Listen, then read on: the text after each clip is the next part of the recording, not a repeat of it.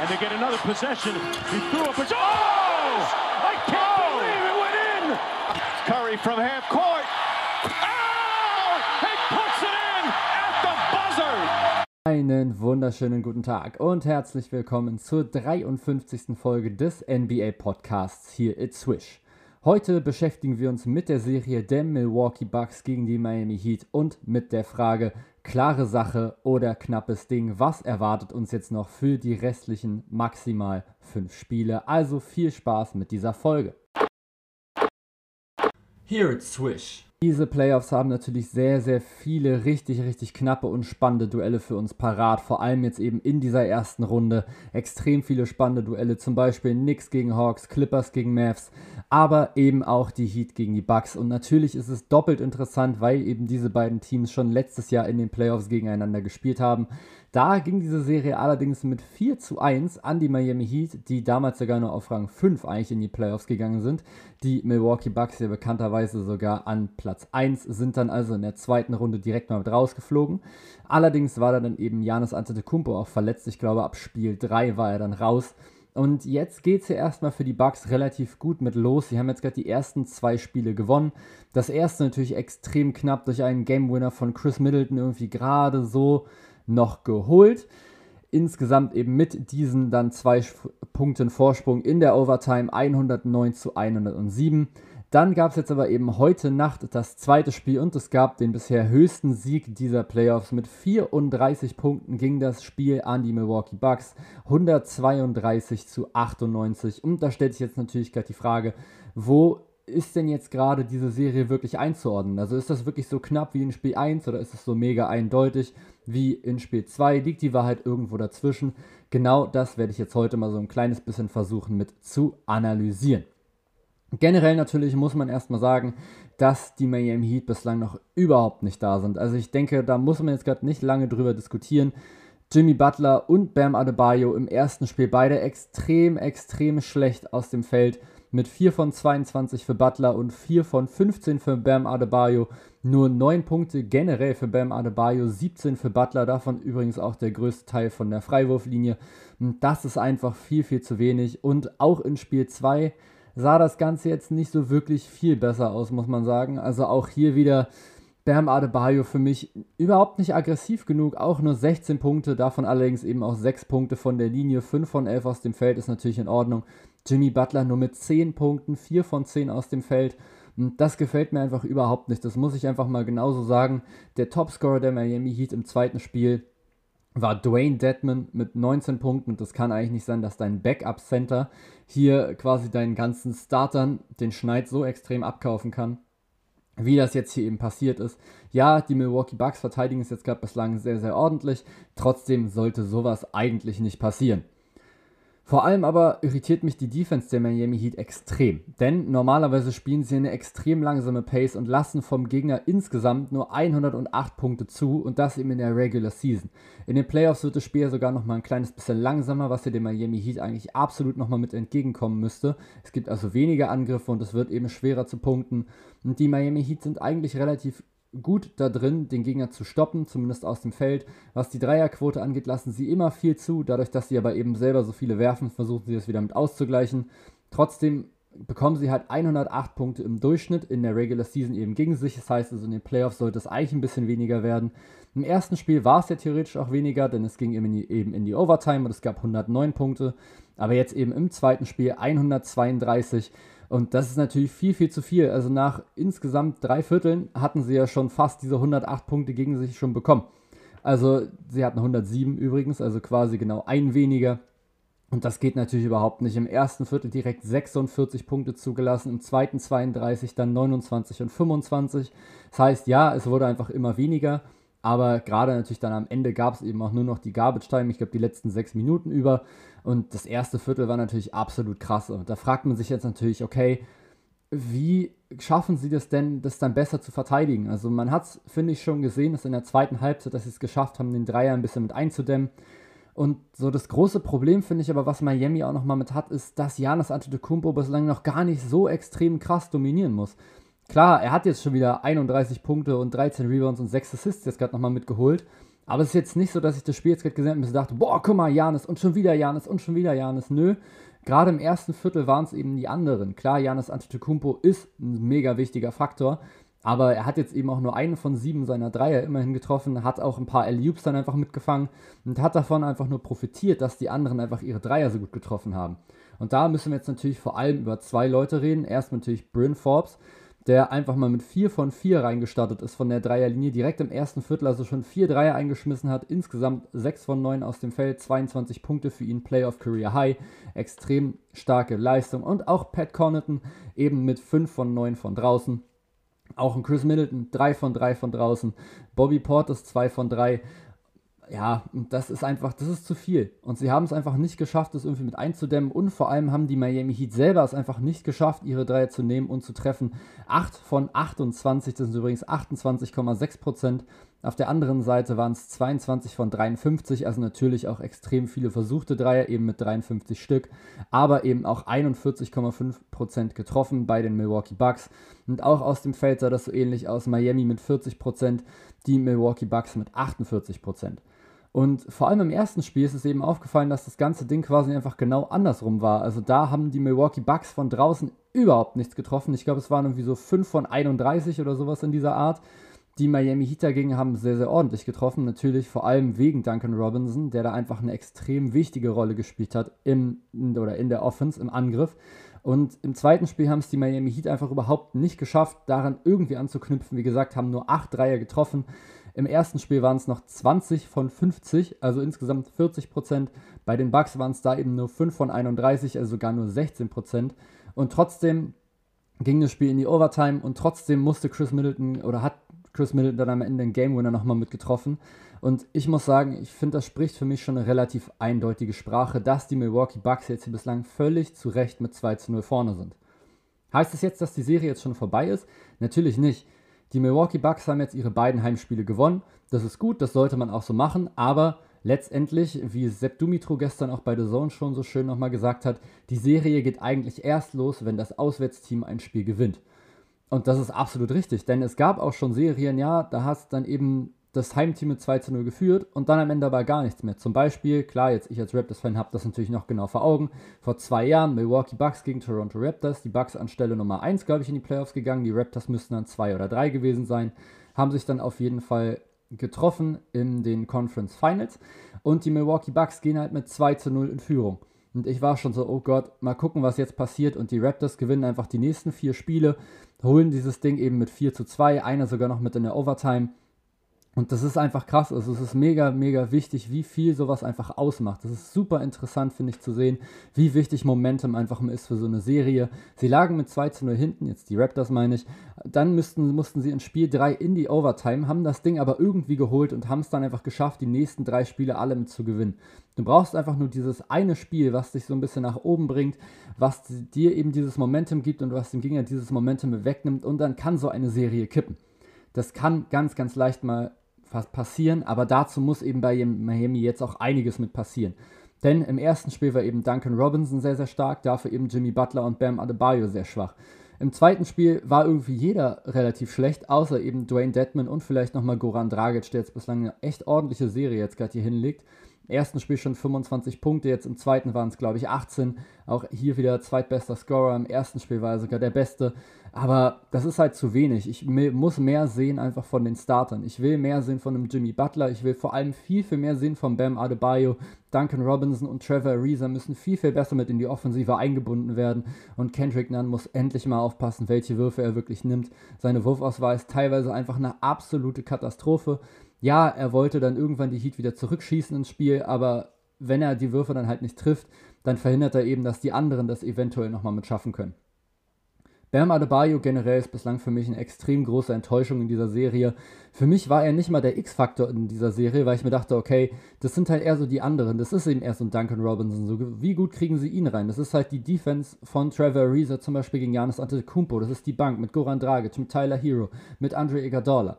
Aber aktuell ist dieser X-Faktor einfach mal Bam Adebayo und er war es für mich nicht, weil ich mir sicher war, dass dieser Mann eine gute Leistung zeigen wird. Jetzt haben wir aber das Ding, er tut es halt nicht. offensiv im ersten Spiel war er für mich eine absolute Katastrophe. Er war überhaupt nicht mit eingebunden in die Offensive. Da muss man, glaube ich, aber auch mal sagen, der musste Ball auch häufiger mit hin. Aber wenn der Ball da eben dann auch hinkam, was ja auch immer ein paar Mal der Fall war, ich meine, er hat immerhin 15 Würfe genommen, die drittmeisten im Team hinter Jimmy Butler und Goran Dragic, dann sah es auch immer so mega zögerlich aus. Also er hat doch in der Regular Season den Midranger eigentlich zumindest relativ ordentlich jetzt gerade nochmal mitgetroffen. Er ist jetzt kein überragender Mitteldistanzwerfer, aber er ist zumindest einer, der das Feld so ein kleines bisschen breiter machen kann, wenn er eben diese Mitteldistanzwürfe trifft. Und jetzt gerade gegen die Bucks, finde ich, hat er einfach nur immer zur Seite dann geguckt, wollte den Ball irgendwie mit abgeben und Brooke Lopez hat ihm einfach drei Meter Platz gelassen und Adebayo hat diesen Wurf nicht genommen, ist dann eher nochmal zwei Meter nochmal ran und hat es dann irgendwie contestet und mal mit versucht, weil es irgendwie näher dran ist. Und ich verstehe nicht warum. Du kannst doch diese Würfe, bestraf doch bitte Brooke Lopez doch dafür, dass er dir so viel Platz gibt. Nimm den Wurf, mach den Wurf und wenn du ihn nicht triffst, dann nimmst du ihn halt das nächste Mal nochmal und irgendwann trifft er die. Der ist doch dann irgendwann in so einem Rhythmus nochmal mit drin. Es reicht ja auch schon, wenn er das Ding ein, zweimal trifft und Brooke Lopez so merkt, okay, fuck, ich kann ihn derzeit nicht so frei stehen lassen, wie ich es bislang getan habe. Ich muss jetzt mal ein bisschen mit ranrutschen und dann reicht es ja schon. Dann kann doch viel, viel mehr passieren auch hinter Brooke Lopez. In dem Moment, wo Bam Adebayo aber erstmal nur nach dem Pass sucht, ergeben sich natürlich auch keine Räume hinter Brooke Lopez, also so am, also einfach in der Zone drin. Und du hast mit Jimmy Butler einen Spieler, der abseits des Balles sehr gern mal in Richtung Korb cuttet. Und mit Trevor Reeser hast du einen sehr, sehr intelligenten Spieler, auch mit Kendrick Nunn. Klar, Duncan Robinson ist jetzt nicht so der Mega-Cutter, der jetzt so mal in die Zone mit reinläuft, aber auch der kann das ab und zu gerne mal mitmachen. Auch ein Dragic, ein Hero, ein Iguodala, die sehen das doch alle. In dem Moment, wo du aber dann erstmal nur nach dem Pass guckst, ohne dass du Brook Lopez aber rausziehst, ist doch überhaupt gar kein Platz da. Klar, dann kann trotzdem mal irgendeiner einen Cut nochmal mitlaufen. Irgendwas passiert vielleicht doch nochmal mit an der Dreierlinie. Aber die Chance auf einen freien Wurf hast du doch erst, wenn Brook Lopez wirklich näher an ihn ranrutschen muss. Und für mich war das die erste Leistung, das erste Spiel war von Bam Adebayo für mich, glaube ich, das schlechteste, was ich von Adebayo jemals gesehen habe. Im zweiten Spiel muss man sagen, wurde es zumindest ein kleines bisschen besser. 5 von 11 aus dem Feld ist natürlich auch wesentlich besser als 4 von 15. Aber auch hier frage ich mich, warum nimmt er halt dann insgesamt 4 Würfe weniger? Klar, er spielt natürlich auch ein bisschen weniger, war ja auch Overtime und bla bla bla, Garbage Time. Trotzdem, ich erwarte von Bam Adebayo so, so, so viel mehr. Ich erwarte so viel mehr Aggression einfach mal in Richtung Korb. Geh doch einfach mal in Lopez rein. Ich finde, es wirkt immer so, als hätte er einfach so ein bisschen Angst vor Lopez. Also klar, Lopez ist ein mega großer Typ. Das ist, wie ich es auch schon gesagt habe im Podcast mit Tom letztens. Der Typ ist ein Berg. Der ist riesig groß, der ist mega breit, der hat lange Arme und natürlich willst du da jetzt gerade nicht immer in den reinrennen. Das verstehe ich ja auch völlig aber du musst halt trotzdem irgendwie versuchen, ein bisschen zu contesten. Und in diesem Fall, wo du quasi so ein bisschen Angst irgendwie vor ihm hast, machst du ihm das Spiel natürlich super leicht und dem restlichen Team das Spiel extrem schwer. Denn dann hast du da jetzt meinetwegen nochmal ein Mismatch und spielst du daneben vielleicht noch 4 gegen 4, weil du selber halt einfach so Schiss vor dem hast, dass du denkst, nee, ich kann halt jetzt gerade nicht werfen, ich kann jetzt gerade auch nicht in den reingehen. Und bislang neutralisiert Brook Lopez Bam Adebayo komplett und das ist für mich ein mega, mega gefährliches Zeichen. Dazu kommt natürlich nochmal Jimmy Butler, war im ersten Spiel super aggressiv, 4 von 22 genommen, insgesamt aus dem Feld, 2 von 9 Dreier, wo ich mir auch denke, Jimmy, du wirfst doch in der Saison, wirfst du einen Dreier pro Spiel, einen einzigen.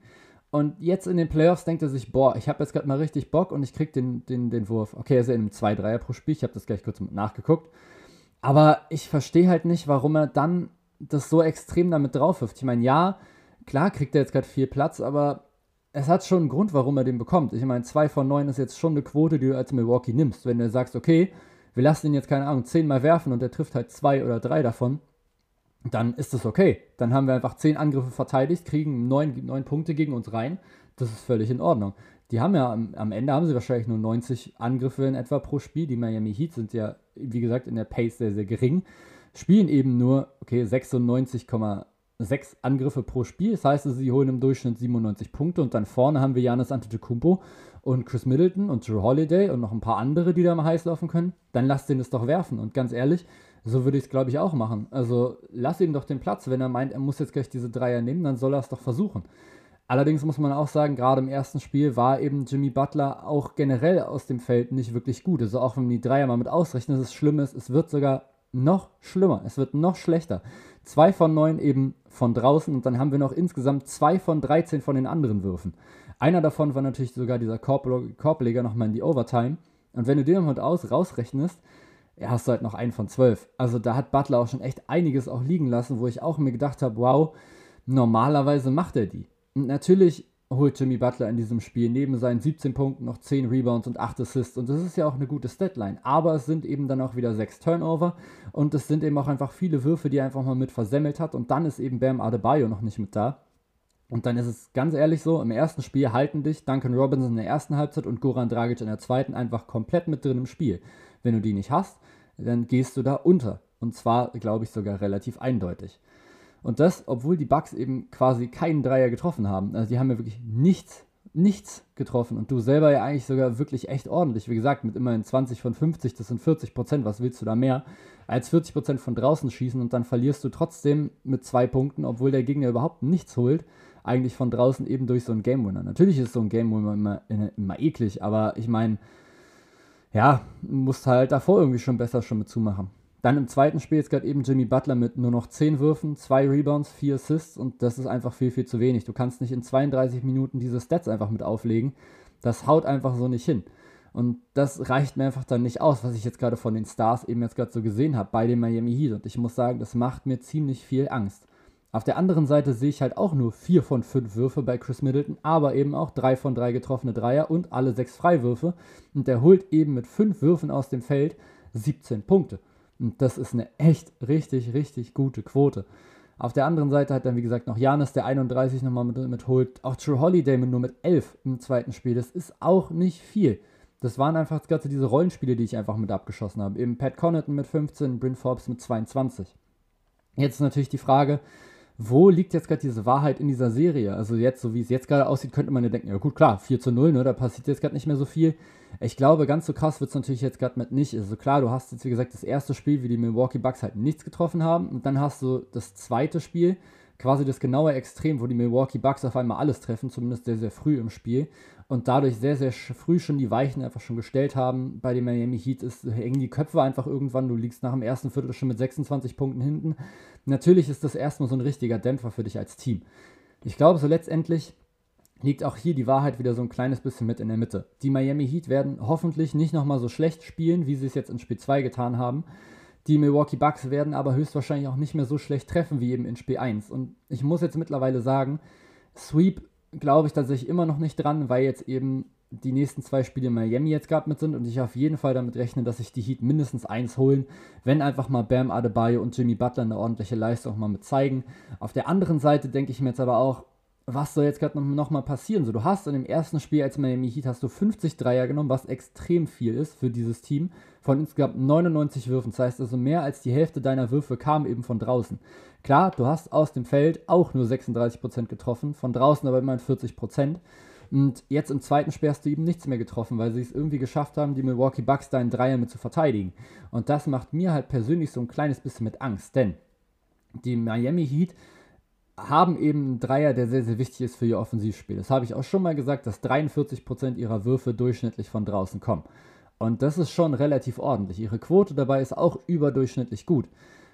Wenn sie aber diese Dreier eben dann nicht treffen, und das ist jetzt eben im zweiten Spiel genauso passiert, die Milwaukee Bucks haben es geschafft, die Heat zu, 3 und, zu 28 Dreiern zu zwingen und normalerweise in einem normalen Spiel nehmen die Miami Heat einfach mal 36 Stück, also nehmen einfach mal 8 mehr und das ist dann schon ein bisschen heftig. Also dann frage ich mir wirklich, wo das dann auch hingehen soll. Also die Miami Heat müssen es einfach versuchen, die, den Dreier der Bucks wieder so mit einzuschränken, wie sie es eben in Spiel 1 getan haben und müssen einfach selber offensiv irgendwann mal anfangen, irgendwas zu treffen. Und da ist für mich die Verantwortung ganz klar eben bei den beiden Stars bei Jimmy Butler und bei Bam Adebayo, die einfach die Räume für die anderen nochmal mit schaffen müssen. Denn erst wenn sie das tun, können sie eben diese freien Würfe auch erst mit rausarbeiten. Wenn aber Bam Adebayo nur elf Würfe nimmt und Jimmy Butler nur zehn und die beiden irgendwie eher so eine Art Nebencharaktere sind, sage ich mal, mit in der Offensive, dann reicht es einfach nicht aus. Bam Adebayo muss wesentlich aggressiver in Brook Lopez reingehen, muss ihn dazu zwingen, dass er weiter rauskommen muss. Und Jimmy Butler hat es jetzt natürlich extrem schwer. Ja, Janis steht jetzt gerade nochmal gegen ihn, aber dann hol ihn doch einfach mal mit rein ins Pick and Roll. So, zieh, zieh Jimmy Butler und Bam Adebayo mit ins Pick and Roll. Wenn sie switchen, hast du Jimmy Butler gegen Brooke Lopez. Das ist völlig in Ordnung. Damit kannst du auf jeden Fall was anfangen. Und dann hast du noch so ein Off-Ball-Movement, was dann eben nochmal mitlaufen muss. Sowas musst du jetzt einfach häufiger machen. Du musst jetzt versuchen, Jimmy Butler und Bam Adebayo erst heiß zu kriegen, dann müssen die Bucks dann darauf reagieren. Brook Lopez muss an Adebayo ran, vielleicht muss Antetokounmpo noch mal ein Stückchen näher an Butler ran, dann kann er mehr vorbeidriven und dann hat er eben auch nochmal die Chance, die freien Spieler oder die freien Mitspieler nochmal mit einzusetzen. Und dann brauchst du eben diese Schützen, dann brauchst du eben einen Kendrick Nunn, Duncan Robinson, Trevor Ariza, Goran Dragic, und Tyler Hero und Andre Iguodala meinetwegen. Das sind dann die Spieler, die dann einfach in der Ecke stehen und diese Würfe treffen müssen. Wenn das passiert, dann haben die Miami Heat eine Chance. Mittlerweile bin ich tatsächlich aber jetzt gerade so weit, dass ich sage, ich glaube, viel mehr als fünf Spiele sehen wir jetzt hier gerade nicht. Und das ist natürlich aus Heat-Sicht absolut grausam. Aber ich finde, man sieht, dass die Milwaukee Bucks im Vergleich zum letzten Mal noch, oder zum letzten Jahr wesentlich besser geworden sind. Ja, Drew Holiday ist nochmal ein ordentliches Stückchen besser als Eric Bledsoe, vor allem in der Offensive.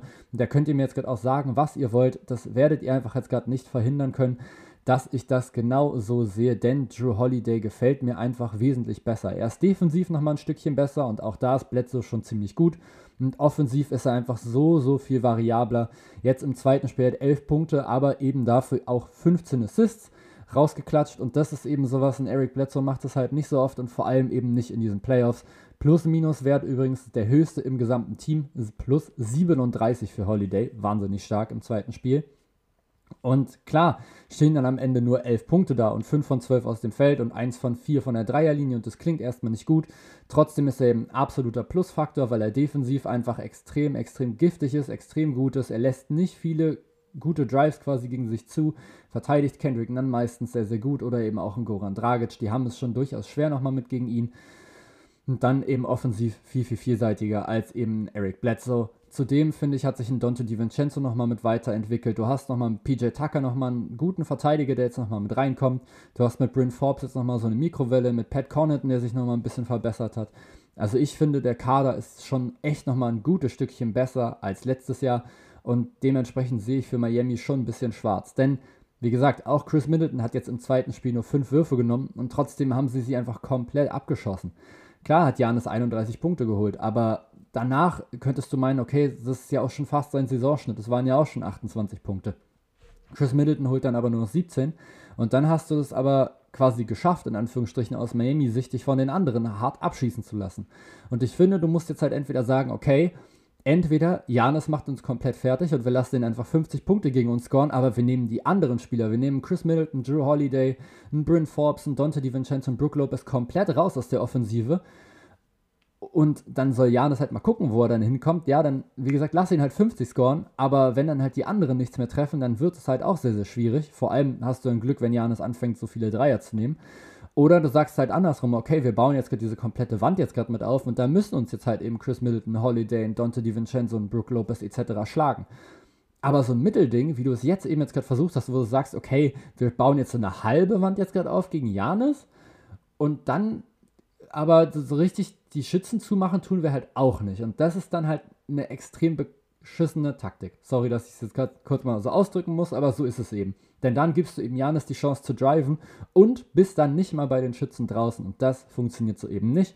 In der zweiten Hälfte haben sie es ein bisschen besser gemacht, aber dann irgendwann war es den Bugs halt auch einfach irgendwie egal. Also, ich finde, du musst einfach jetzt gerade dich dafür entscheiden. Stoppst du jetzt Janis Antetokounmpo, baust jetzt gerade diese Mauer jetzt gerade mit auf oder lässt du halt die anderen dich schlagen und ja, ich, ich weiß es nicht. Also eins von beiden musst du auf jeden Fall machen. Entweder du lässt Janis scoren oder lässt die anderen scoren. Du kannst aber nicht beide zusammen so scoren lassen, wie es jetzt eben gerade im zweiten Spiel nochmal mit passiert ist. Und ja, die Bucks werden sicher nicht nochmal so extrem gut von draußen treffen. Bryn Forbes und Pat Connaughton werden nicht zusammen erstmal für ihre ersten sieben Dreier irgendwie treffen. Das mag ja sein.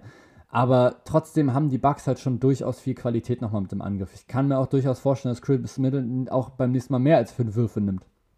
Und das wird auf jeden Fall so sein. Ich kann mir auch vorstellen, dass Brook Lopez auch mehr Dreier trifft als null, wie jetzt gerade im letzten Spiel. Auch, dass Dante DiVincenzo mehr trifft als ein von sechs. Und auch, dass ein Drew Holiday mehr trifft als ein. Und wenn das wirklich dann nochmal mit passiert, dann bist du als Miami einfach mit in der Bredouille. Du musst offensiv aggressiver werden und du musst dich defensiv einfach für eine Taktik entscheiden wie gesagt, ich gehe jetzt mittlerweile davon aus, dass diese Serie in 5 geht. Also ich glaube schon, dass die Heat jetzt noch ein Spiel nochmal gewinnen. Ob es jetzt das nächste oder das übernächste sein wird, sei jetzt erstmal damit dahingestellt. Du hast aber dann eine volle Halle, du hast so diese Playoff-Atmosphäre. Ich glaube, dass ein Jimmy Butler jetzt gerade im nächsten Spiel, wenn er eben dann das erste Mal quasi wieder zu Hause ist, erstmal richtig, richtig abgehen wird, dass der mega aggressiv sein wird und hoffe auch, dass er es dann schafft, einfach mal so ein Spiel mal mitzuholen.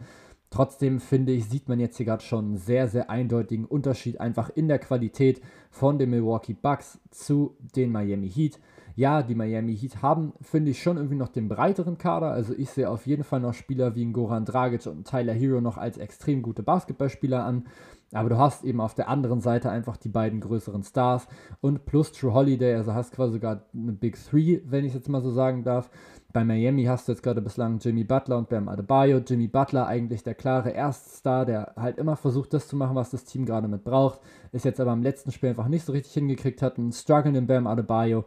Und dann hast du eben keine so richtig dritte Option mehr, die dir fehlt.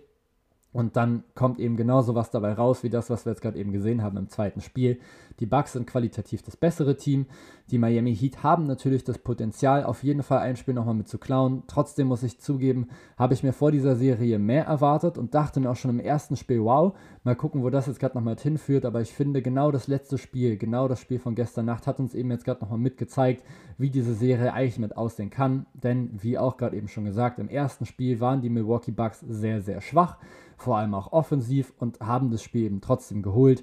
Die Miami Heat haben zumindest gut ihre Dreier getroffen und haben dieses Spiel eben trotzdem nochmal mit verloren. Und ich finde, das ist für mich ein ganz, ganz eindeutiger Indiz, warum die Milwaukee Bucks diese Serie holen werden. Und zwar nicht eben in sechs oder in sieben Spielen, wie ich es jetzt eher vor der Serie gedacht hätte, sondern eben eher in vier oder fünf. Meine, wie gesagt, Einschätzung ist jetzt wahrscheinlich, dass es eher fünf Spiele werden.